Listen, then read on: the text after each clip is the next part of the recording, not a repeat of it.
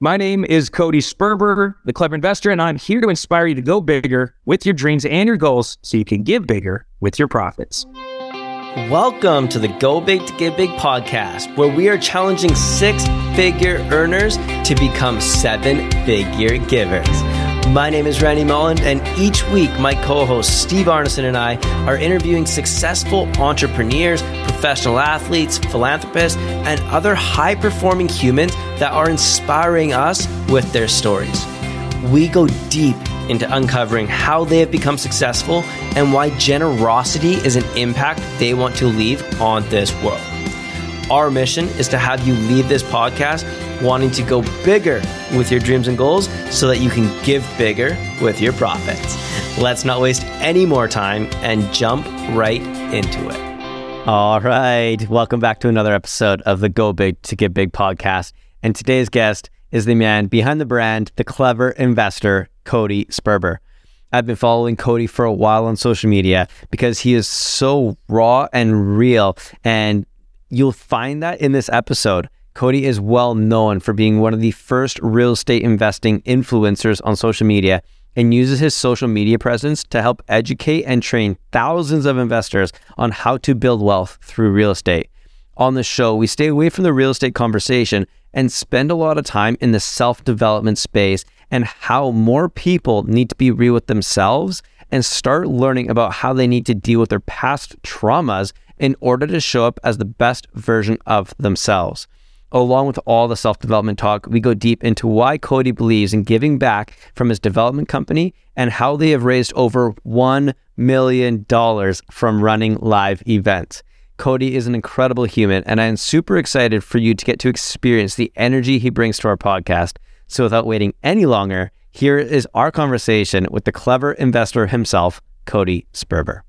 All right, welcome back to another episode of the Go Big to Get Big podcast. And I'm here with the incredible Cody Sperber today. Cody, thanks so much for joining us, man. Yeah, appreciate you guys having me on. Excited to uh, share a little bit. Yeah, I'm excited to jump into this. I know you've been pretty hard into the personal development lately, and you've just built this mindset that is super tough and very hungry for some of the uh, the future stuff you're getting prepared to do. And we'll dive into that a little bit, but uh, for our audience that might not know your full story, I'd love for you to just kind of hit some some touch points on uh, you know your come up story, a little bit of how you created this incredible brand called Clever Investor.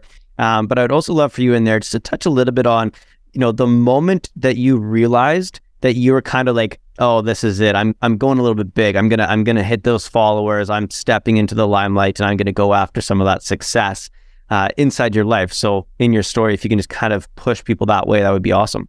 Yeah. So, sh- the short version is I didn't grow up with a lot of money, didn't really have a path. If you would have asked me as a little kid what I wanted to be, I would have said a ninth grade history teacher or a uh, marine biologist. That was kind of like the dream job, you know. And then um, I, I, when I got older, uh, we moved around a ton when I was a little kid, and so I was kind constantly moving state to state. I think I moved like 10 times by the time I hit sixth grade.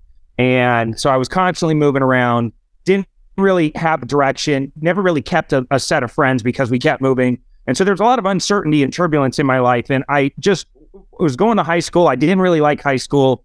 I was bullied a lot. I was pushed around. I, I was a smart mouth kid with uh with that that is in like a 13 year old's body. Like very late bloomer, like not the right guy getting fights. I was getting beat up all the time. And so I just was kind of like, I was lost. Honestly, I was lost. I was smoking a lot of weed. I was lost. I didn't know what I wanted to do. And I try actually, I graduated high school and I tried college for half a day. I went to community college for half a day. I made it like three hours and then walked off campus and never went back. I was so out of place. It just didn't feel right. I, it wasn't for me at that time. And so I was floating there for a while trying to figure out what I wanted to do. And you go to the only person that you have in your life, whoever that is. For me, it was my dad. And I said, Dad, what should I do? And he said, Well, get a job, start a business, or go in the military.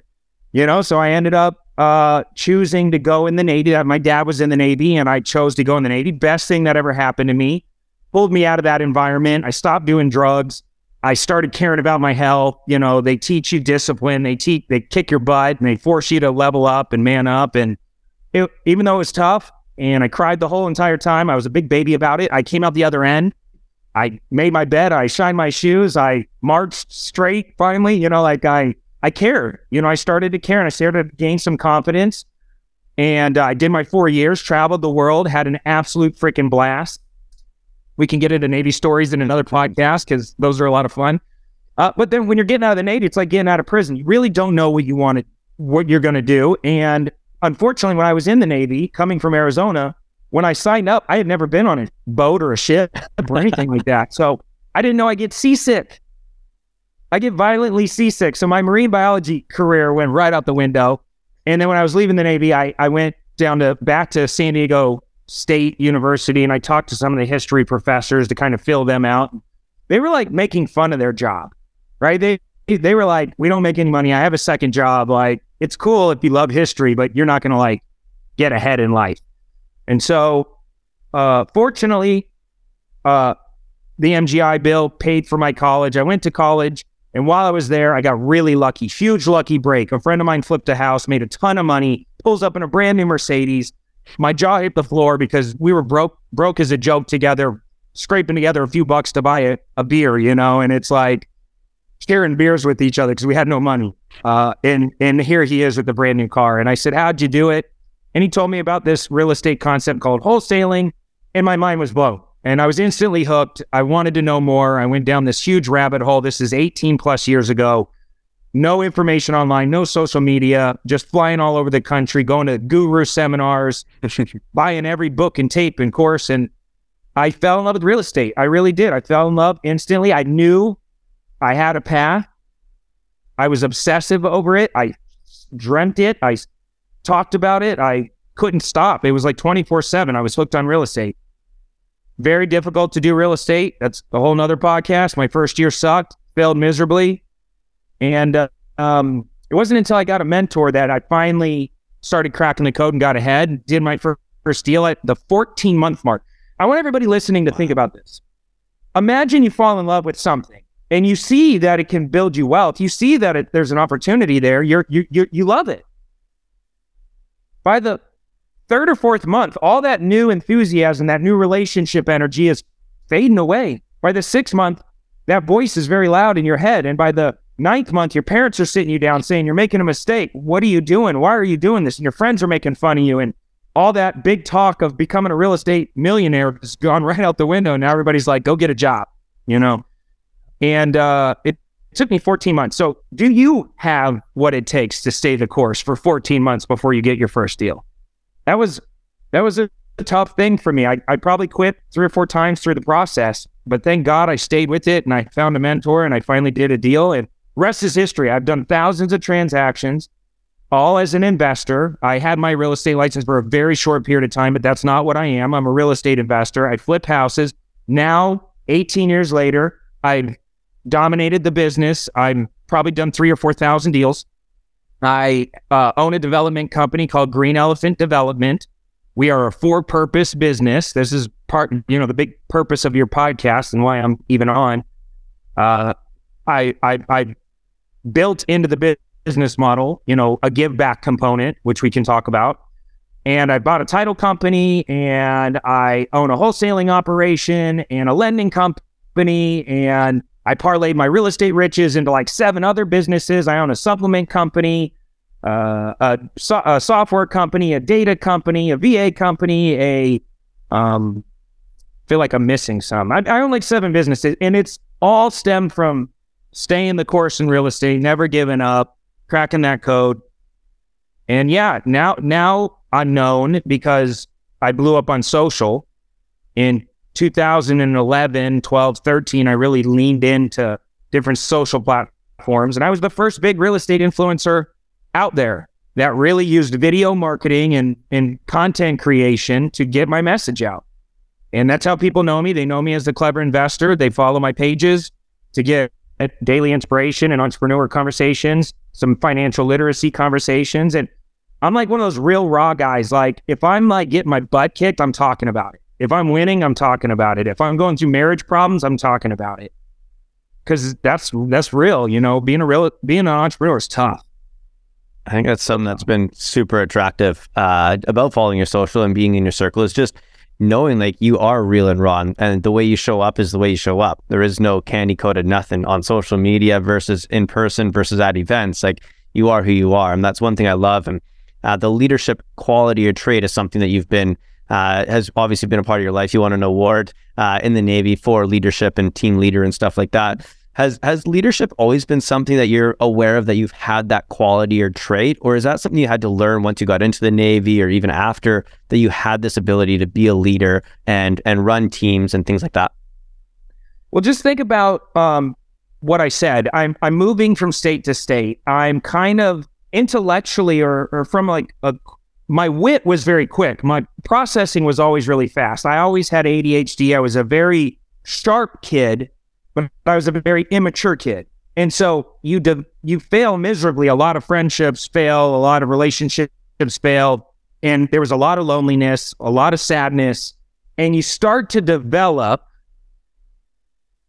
an ability of human connection, an ability to influence and persuade.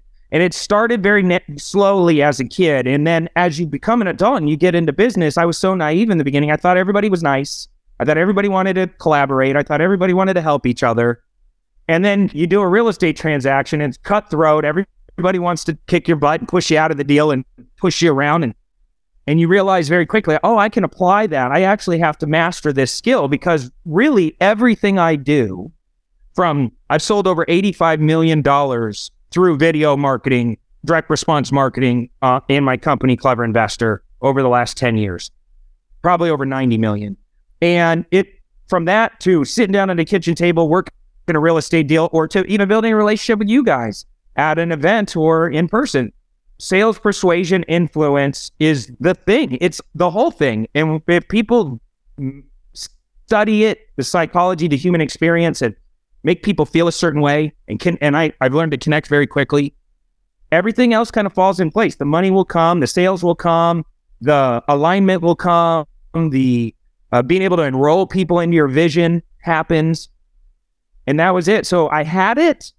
It was unrefined. It, but then as I became an adult, I, I focused on it. And I'd had a lot of great mentors like Dean Graziosi and Joseph McClendon and Tony Robbins and great people in my life that I've been lucky enough to get proximity to.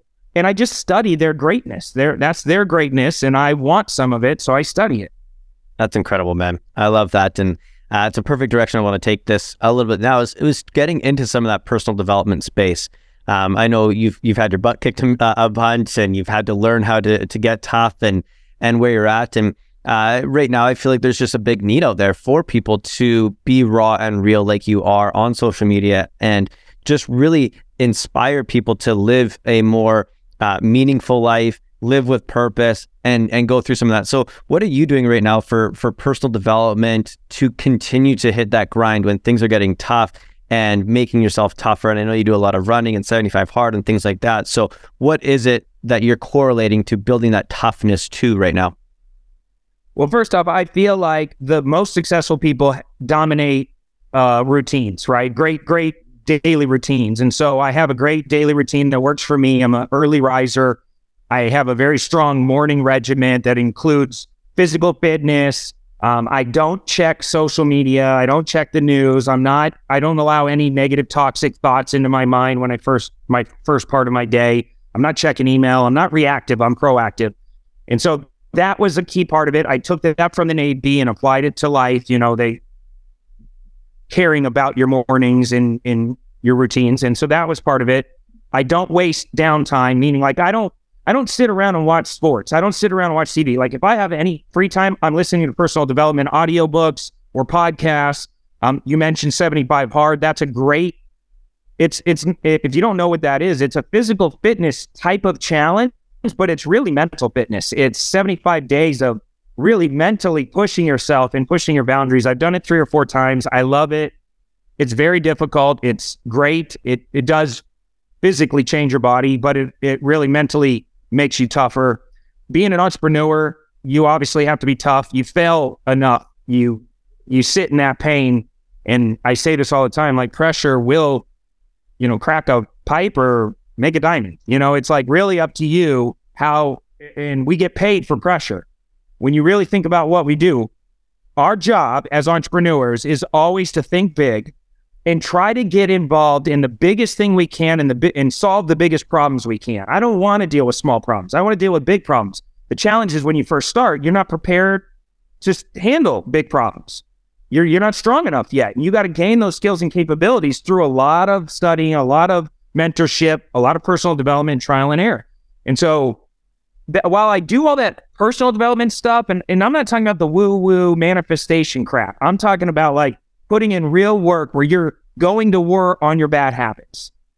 You're identifying the things that are holding you back, the drugs, the addiction, the the porn, the the um, overeating, the wasting time, the the the chase for achievement.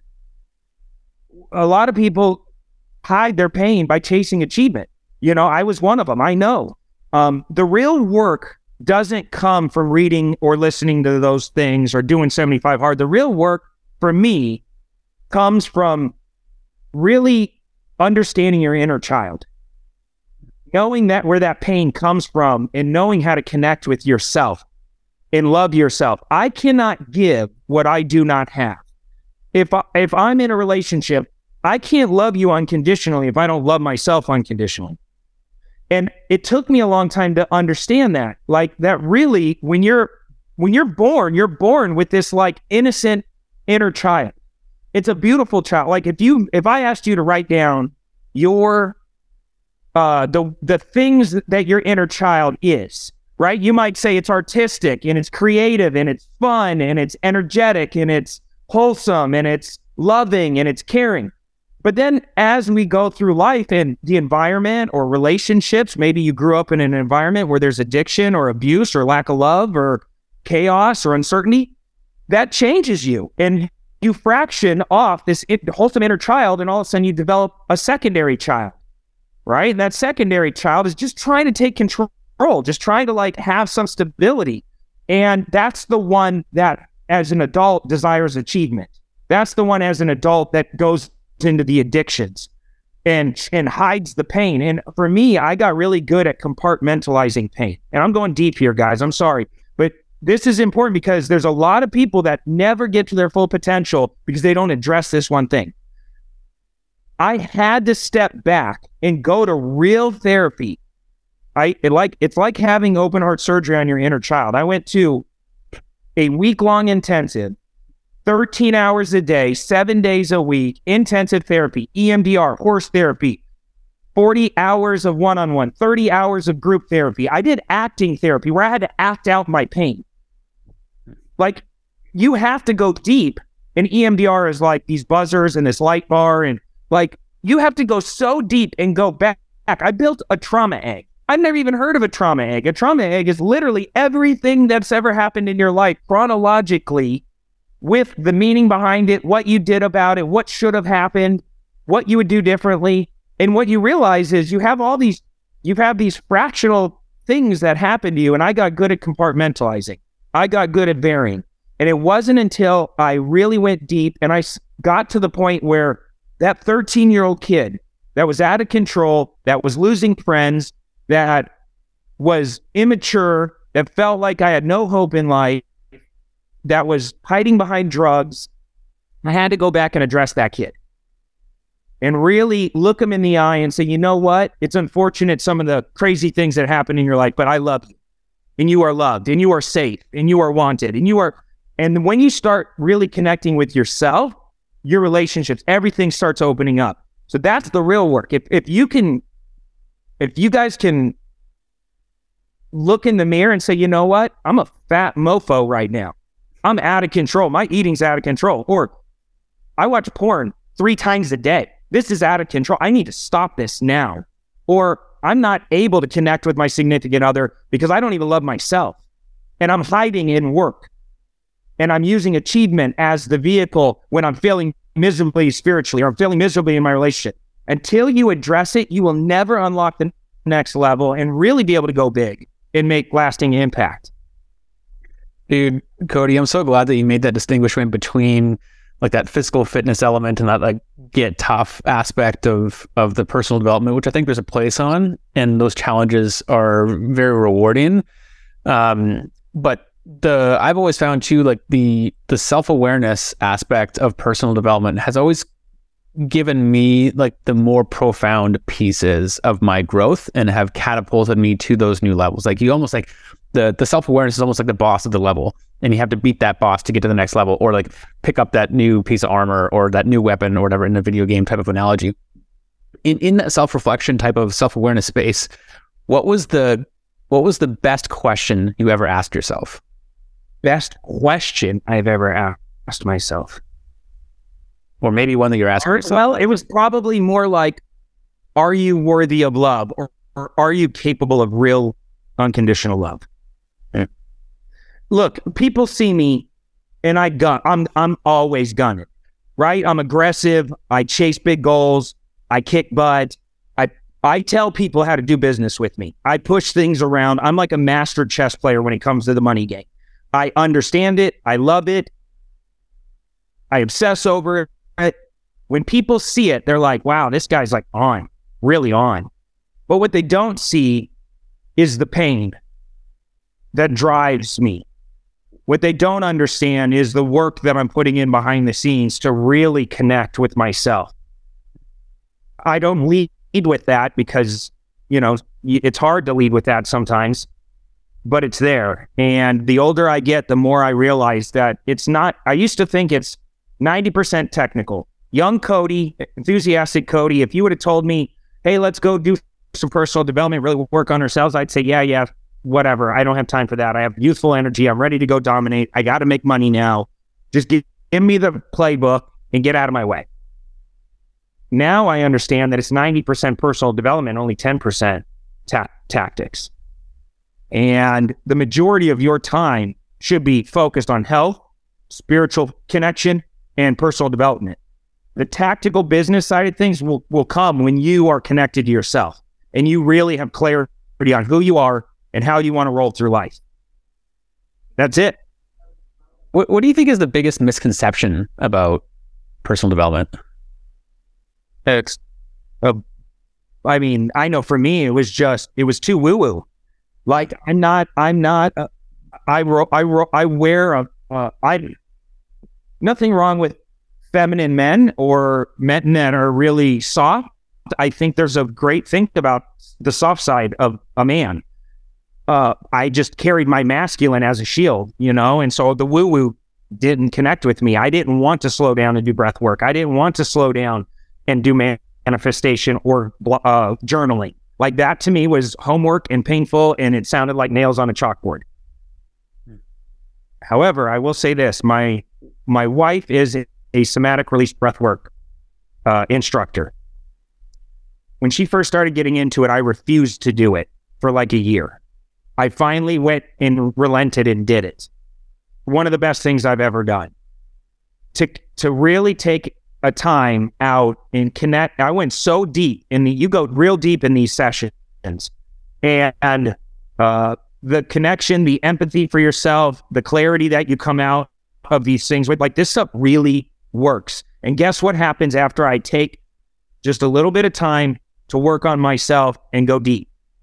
My next couple weeks, I'm on absolute fire. I'm murdering every conversation. I can see the future. Things are super clear. I'm confident. I have un- like unlimited energy. Yeah. And it's because I slowed down long enough to just connect. And so that's it. That's the secret sauce. Yeah, I love this personal development talk, and I'm sure we could spend hours here going deep into it. I, I want to pivot just a little bit right now and uh, and dive into your new venture that you're going on, where you're you're starting a podcast, which is cool. I think it's called mm-hmm. the the Cody Sperber Experience or whatever it is. And um, so, what what made you want to start a podcast and get deep into these conversations? Because I've listened to a few of your episodes, and you don't just do a quick fluff episode of how do you make million like you're going deep with people and asking questions to get them to open up in ways they never have before so what's exciting you about it what is it about and where did the idea come from yeah so it's called the clever investor show hmm. and uh, i've recorded maybe like 15 20 episodes so far i've been working on it kind of secretly behind the scenes for the last like six, six months being Cody Sperber is great. I have a lot of great connections. I've worked really hard over the last 18 years to build some relationships with the top authors, speakers, trainers, mentors thought leaders in the in the in the entrepreneur space um, and the health and fitness space. And I'm just fascinated by success. I believe it's your obligation. I don't think it's an option. I think it's your obligation. And Ed Mylett has a great conversation he does about being the one.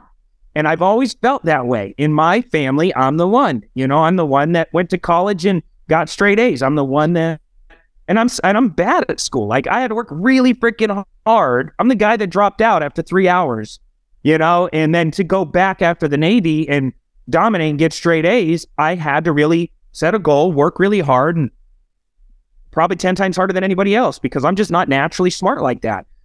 And uh, uh, to graduate and then to become a millionaire by 28, a multimillionaire by age 30, like, how did I do it? I was a weed sm- uh, smoking moron. And here I am killing the game. And I was the one out of all of my friends to light up and and kill it. And when I see other people killing it, I want to study them and and understand them more. But I don't really care about money. I never have. Money to me was just a tool. In the beginning, I thought I was going to make $4,000 a month. That's how big my thought process was. I'm like, if I could do real estate, make four grand a month, I'm set for life. And then you hit it. And like any goal, the post moves. And eventually you set a bigger goal and a bigger goal, and your confidence grows. And next thing you know, you're like, is it insane for me to think I can make a million dollars in a month? Is that insanity? Like, that is kind of insane, but let's go for it you know, and then you hit it. You know, I made eight million in a month. And it's just like I don't know how I did it, but we did it, you know, and uh and now I'm looking at it like how do I make a hundred million dollars in a year? And it's only because I'm exposed to these people that I'm interviewing. And it's not really to me what's interesting is that the money, it's more the understanding of like like what you're asking me, like how do you roll through life? What's your relationships like? Who are your mentors? What are your big fears? Where does your pain come from? Are we alike? Like, do we both, like, for me, I'm just to be brutally freaking raw with you guys. For me, I hit an achievement and I sexualized my pain. That was me, you know? And yeah, I could go dominate business and I'm also a fucking deviant. You know, I'm a hornball deviant. Like, I'm just being raw with you guys. And there's a lot of entrepreneurs that are like this. And I struggled with it and I had had to address it because it was taking away from real happiness, real joy. And when your relationships are failing, you know, my marriage was imploding, like a lot of things were failing because I was over here worrying about the wrong things. And I care more about that when I'm interviewing somebody. I really want to understand, like, from a human level, like, where's the pain come from? Where where's the energy come from? What are you doing about it? Almost as if I'm trying to help myself, you know. But as I'm going through that conversation and that journey, um, I'm helping other people along the way. And yes, we're talking money. Of course, it's the Clever Investor Show. We're going to get to money. We're going to get to financial intelligence. We're going to talk about how to make the money matter. But the real conversations are the raw human stuff that me and my friends talk about behind the scenes. When we're up on stage, all you see is the the stage code. When I'm behind the scenes and I'm crying in the back, that's the real stuff. And I want to uncover that in in the show. I love that, man. That's something that I think, you know, I've been a uh, an advocate for, I'll just say, like men's vulnerability for years now because of the growth that I've come from understanding that, you know, you have to you have to like admit that shit just to be able to deal with it, almost, right? Um, so I appreciate that you're you're you're actively uh, having those types of conversations, and I'm excited to dive into that show and uh, when all those episodes are released. Just before we move in, I'm also funny as hell. I'm not gonna lie. I'm I'm cracking all the way. like we'll get so deep, and then I'll, I'll just say some like totally uh, inappropriate joke, and then everybody just like it like releases the tension, you know. Totally. Like, yeah, just to keep the the conversation a little on the light side you got to, you got to yeah. keep moving forward. I don't, I'm not trying to create a depressing podcast. uh, just before we jump on to like more of the give big element of the, of this particular show with you here, Cody, I just I have to ask you, man, like, and really, really quickly, what do you think every business needs to double down on in the next six months? Well, first off, you can't be playing defense. You got to be playing offense. So, you know, defense should have been happening the last six months. The last six months, you should have been cutting costs. You should have been getting rid of anybody who was playing small and not a good fit. You should have been on an absolute bender hiring spree to hire super badass talent and get prepared. Think about what's happening right now. We have a currency crisis happening. We printed $5 trillion. It's spiraling everything out of control. Here in the United States, the Fed is pumping the brakes on the real estate industry. They're pumping the brakes on all finance lending. The stock market is crashing. Crypto crashed. NFTs are freaking worthless. Like literally everything just came to a screeching halt because they raised, they made it so expensive to borrow money that everything just got super insanely expensive. You pair that with the COVID, in, uh, you know, supply demand challenges, and all of a sudden the whole market just grinds to a screeching halt. Which means mass layoffs are coming. Which means jobs will be downsizing. Lots of talent will be hitting the market. Lots of uh, customer acquisition opportunity will be coming for people who are playing offense.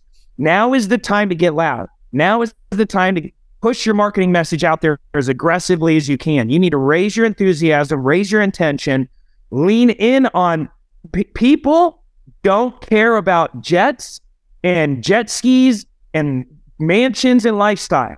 That was the last six years. The next six years is life preservers. People are scared and they're starting to feel the pain. They're running out of money. They're maxing out their credit cards. There's no more free government money being handed out. They can't borrow money. They got themselves into way too much lifestyle stuff during the last few years. Now they're trying to unwind all that. You're going to see the luxury watch market crash. You're going to see the real estate market crash. Sale, um, because job losses, people will be selling their real estate. They will be offloading all their toys.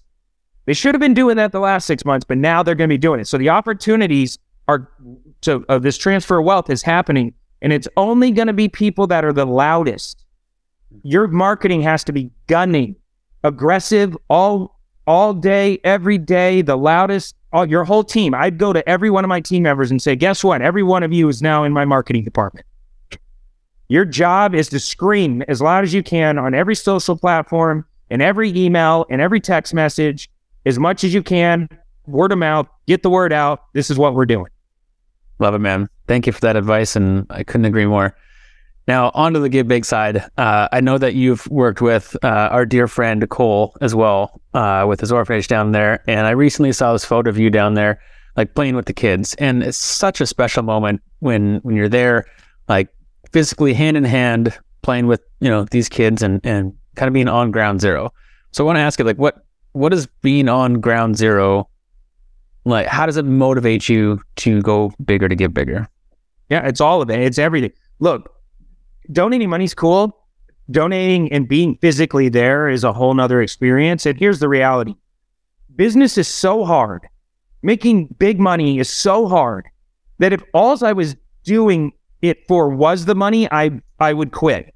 I wouldn't do it because the pain is too heavy. I just go get a job and make 150 grand a year, or whatever skill I could, and get as much as I could, and just work for somebody else. And that was that. But when you are staring at one of these kids, underprivileged, has absolutely no hope, no resources, but yet here we are, these amazing human beings that are solving all of their biggest challenges and giving them a path to have a sturdy foundation, a safe place to live, healthy environment, you know, food, drinking water, stuff to play with, things that just allow them to just be kids. Uh, it it it changes the energy. Now I'm willing to get up in the middle of the night and solve my computer. I mean, like my um my website crashing. I'm calling everybody. Hey, we got to we got to we got to hurry up and get up and fix this problem. It allows me to push through when I'm tired or I feel like man, I just need a break. It's like no, these kids they need you. They need you to elevate. They need you to push through this pain. And when you're fighting for something bigger than yourself, that's the magic. And when you can convince your business and all of your team members at your company to get in alignment with that mission, they become they don't become employees. They become real in, alignment team members that are on a mission to for this case help these kids. For in my real estate business, it's to save elephants. You know, that's why we started our, our uh, Green Elephant Development is on a mission to donate millions of dollars to elephant conservation. That's our mission. I, I love elephants. They're majestic, they're wise, they're beautiful, but there's an they're they're being killed for their ivory. They're they're you know these humans are encroaching on their territory. You ever watch an elephant dying? It's the saddest thing you've ever seen. The whole herd gets around. They're like humans. They like they like bury their own. Like it's they're they're, they're amazing. And there's a tremendous need for people to step up and and find a mission, find a purpose, get your team behind it, and then figure out how to integrate it in your business. And that's the the make money matter concept. I had never heard of a for purpose business. I always just thought oh, I make money and then on personally I donate some. Yeah. It's another thing to build it into the business model. To, and it's a great marketing thing. I think it actually serves the business. You know, I build it whenever I build a house. So I, I spec build a lot of like two and three million dollar houses. When the owner gets the keys at the end of the project, they get a book. That book shows before and after pictures and all, all you know pictures of their project as we were building it out. And then there's a section about giving back. And it tells, uh, it has an elephant that we sponsored. It shows the elephant's name. It shows a bio of where the elephant lives and who's taking care of the elephant. And it shows the donation amount that we made on behalf of that project. And um, they get an elephant doormat and an elephant door knocker and like just all this like little swag and stuff. And it, the, I can't tell you how many people show this book off to their friends, their neighbors, their family, saying, "Look, at my house has a story behind it." My, we by building and buying through Green Elephant Development, uh, they're saving elephants. You should talk to them if you want to build a house. And we've gotten so much business just by integrating and making our, our mission built into our business model. Creating that experience is so special. I've heard you talk about it so many times, and, and it's just so uh, smart marketing wise but it's also like you're genuinely doing it because you're a good human. You want to do that anyways. And then you're just benefiting the marketing side to your customers on the other end to show them what you're doing. I love it. It's so smart and so cool. Um, one of the other things that you're uh, becoming a very big fan of is uh, you and Cole host a bunch of events, and you guys have raised some insane amount of money at events. What's what's that experience like for you when you're up on stage and you're and you're raising that kind of money and, and we're talking, you know, multiple six figures per event. You guys do a few events. I think you're over seven figures now almost on on what you've raised. What is that initiative as well when you have that attention from stage to raise money? Yeah, just in 2022, we raised over a million dollars. So um, it's fantastic. You know what it is? You our events aren't like a lot of events. It's not like a pitch fest or anything like that. We're really there. We're teaching. We're we're hanging out. We're we're having a great time. We're learning together. We're masterminding together, and it becomes like this energy, this community, and we would be selfish to keep the charity side of our lives to ourselves. And when you open up and you share with the the the you know the attendees of the event, it's you'd be surprised how many of them say, "Yeah, I want to get involved in that. How do I get involved? I would love to go down to the orphanage and help these kids. I would love to support, you know, maybe uh, cancer research or you know s- saving wild animals." And all we had to do, it wasn't hard. We just had to give people a platform and say, hey, here's what we're getting behind for this event. And every one of my events gets behind something. I knew that, um, so Cole actually owns an orphanage in Mexico. I knew that he had plans of expanding that orphanage. And I said, hey, at our next event, let's raise some money for the orphanage. I think we can raise three, four, five hundred thousand. Um, and we did in eight minutes. That's how generous and powerful the event was. We were all blown away. Cole was crying, Sonia's crying, I'm crying. I'm just like, wow, this the, the giving spirit in this entrepreneur community was just overwhelming. And guess what? That money was immediate 100% of it, not 90%, 100% went towards exactly what we said we were going to do. We bought all the land next to um, his original orphanage. We were building the medical facilities. We're building the sports facilities. We're building the all the other um, living compound and structures and uh, uh, just stuff for the community. It will radically change this community in Mexico. This one event will radically change the community. How do we do that in everything we do? Mm-hmm. Now I'm motivated to go throw three more events because I know, yeah, not only are we going to learn and mastermind and network and have a good time, but we're going to actually make a pretty big impact by the end of the event.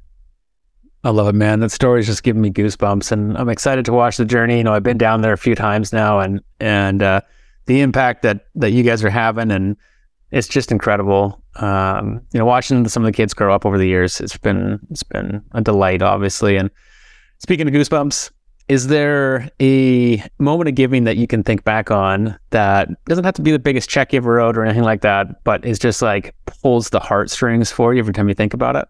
I've had a few really great moments. Uh, you know, I'm, I'm like weird. I'm the guy that'll leave five thousand dollars to the waitress. You know that I was talking to, and she was telling me that she's you know struggling type thing, and I just I'm weird. I'll just leave a five thousand dollar tip, and that. that's all good. But like the the one that stands out the most for me uh, was when we were down at the orphanage in Mexico, and I noticed that they were hanging all of their clothes on these strings, and there was hundreds of garments strung all over all these strings, and and these poor ladies were like hand washing. excuse me, they were hand washing all the all the kids' clothing. And I'm like, don't you guys have washer and dryers and stuff? And they're like, no, they broke a while ago. 30 minutes later, we had washers and dryers showing up, brand new washers. I just went down and I bought a bunch of washers and dryers. I'm like, this is crazy. Like the, these people, the simplest things we take for granted. I wanted to, I wanted to donate and, and give them that. So even though that was not, we, we weren't planning on or, or budgeting it, I just did it out of my own pocket. They were crying these ladies were crying, crying, and they were crying on my shoulder. And it was the most beautiful moment because something I, don't ever think about that I to- totally take for granted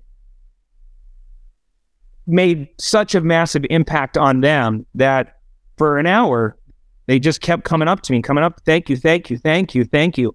And it just felt so good that uh, we could solve a problem like that without even thinking.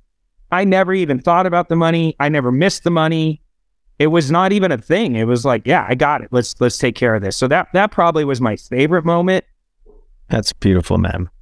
Yeah, I just wish I could do more. I want to do more of those moments. Yeah. You know?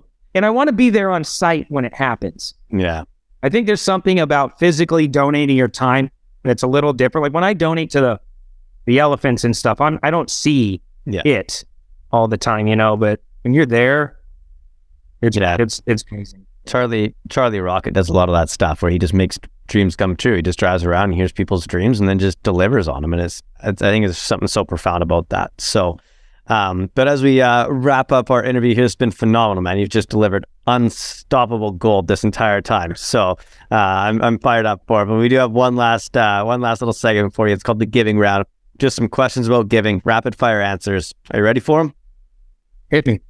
Cool. Uh, brag on one charity that you like that isn't Green Elephant or Make Money Matter. one charity I like, I would say Chandler Compadres. They're a local um, men's group here. They they're uh, they raise money for underprivileged kids here in my community. I'm a member of that men's group, and we are the largest supporter of the um, local YMCA and a bunch of kids programs for underprivileged kids here in my community. So that's one of the things that I kind of do. I don't talk a lot about it, but we raise about two million dollars per year and donate it. We're the we're the number one contributor to the YMCA and a bunch of after school programs for underprivileged kids. That's awesome, man. What would get you more excited? Donating a $1 million check or spending a week physically helping others? Donating a $1 million check, I think that would make more impact than me actually being there helping. Although I would, I would personally get more rewarding feeling being there, but I would make more impact with a million dollar check. Man. Uh, who inspires you with their giving? You know, Cole does. Cole Cole's one of those friends of mine that there he's he's he's probably made the biggest impact personally when it comes to making my money matter. Not only did he teach me about for purpose businesses, but the guy like, owns a freaking orphanage. You know, it's like I don't have many friends I could brag about. And like, yeah, yeah, my boy owns a jet. I'm like, yeah, my best friend owns uh, orphanage. So there's that, you know? awesome. Uh, do you think that entrepreneurs should include a line of giving in their business from day one or after they've seen some success and have some money in the bank? I think it would serve them to do it on day one because it does make you fight for something bigger than yourself. And I think it's easy to integrate into your whole operation. It's great for marketing. It's a good story and it makes you feel good. Beautiful, man. Uh, what do you think of, or what's the first thing you think of when you hear go big to give big? I think people are playing way too small. There's way too much need out there, and you can impact a lot more than you're currently doing. And it's your obligation to go big. It's your obligation to be successful. Why?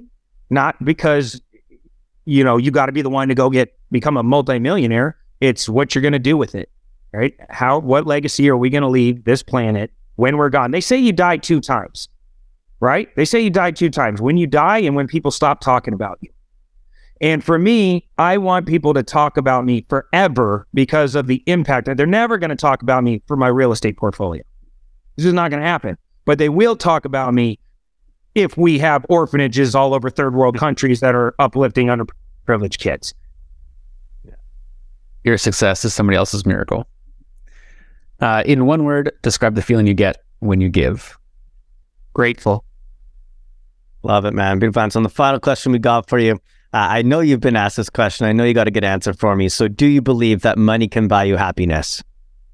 Yes, in a way, um, because you can make a lot of impact with it. Real joy and happiness doesn't come. It, well, it comes from the internal work that you do, but it comes when you really are connected and you're able to show love and solve big problems and really help other people. For me, I float through life when I'm giving and when I'm supporting others and providing for others.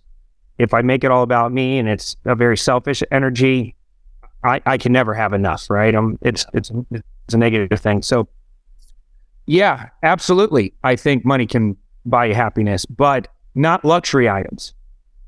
Yeah, I think that's the distinction. I bought a Rolls Royce one time. It's a true story. I bought a Rolls Royce one time. I thought, man, I've wanted this car my whole life. It was all black, murdered out, 24 inch Forgiato rims, white interior. Uh, it was a Mansory Ghost. Hey, for car out there, you're going to know what a Mansory is. Spent a fortune, half a million bucks. I had the car about six months before I gave it away. And when I say I gave it away, I gave it away. I gave it to one of the one of the people that worked for me, my number one sales guy. I said, "Hey, you like the car more than I do. You can have it." Because what I realized is the car wasn't what I was really wanting. And you talk to rich people all the time. They're like, "Yeah, I uh, I've always wanted the Lambo, or I always wanted the the ability to do certain things, but that's really not it. Once you have it, you're over it within minutes, and you're on to the next thing." Love that answer, man. That is so amazing and so spectacular. And Cody, man, we could not be more excited for you to come in and just everything you've shared with us. It has been a phenomenal episode. Uh, you've just enlightened us so much, and I hope inspired anybody that listened to that because that was uh, absolute fire that you dropped the whole time. I want to give you a second to brag on yourself. Where can people find you? Where do you want to push people? Uh, how can they just get more of your content to be more involved with you? Yeah, so I'm at Clever Investor on all social platforms. Um, my YouTube channel, if you're into financial literacy or entrepreneur talks, um, making money I- as a real estate investor, you're going to want to go check out the Clever Investor YouTube channel. But really, come come listen to my podcast. You know, you're listening on a podcast right now. Come listen to my podcast. See if it's if it's something that you resonate with. We'd love to have you as a as a listener. The Clever Investor Show on all streaming platforms, wherever you're podcasts um, are are living, and uh, also on my YouTube channel. So search for Clever Investor Show, and you'll find it. Beautiful, man. Well, thank you again for coming out inspiring us to go bigger with our dreams and goals so that we can give bigger with our profits. And uh, just so excited to watch what you're going to do uh, in the next few years here as you amass more wealth and do more good with it, man. So thanks for coming on. Appreciate you guys. Thanks, Cody. Thank you for listening to the show. If you know someone who's an example of go big to get big, we would love if you could share this with them. We want to get our message out to as many listeners as we can, and it all starts by having people like you share it with your friends. Also, if you enjoyed the show, take 30 seconds and give us a five star review. It's a simple act of giving that is free for you, helps us grow our message, and in return allows others to find us sooner. And until the next episode, remember, always go bigger with your dreams and goals so you can give bigger with your profit.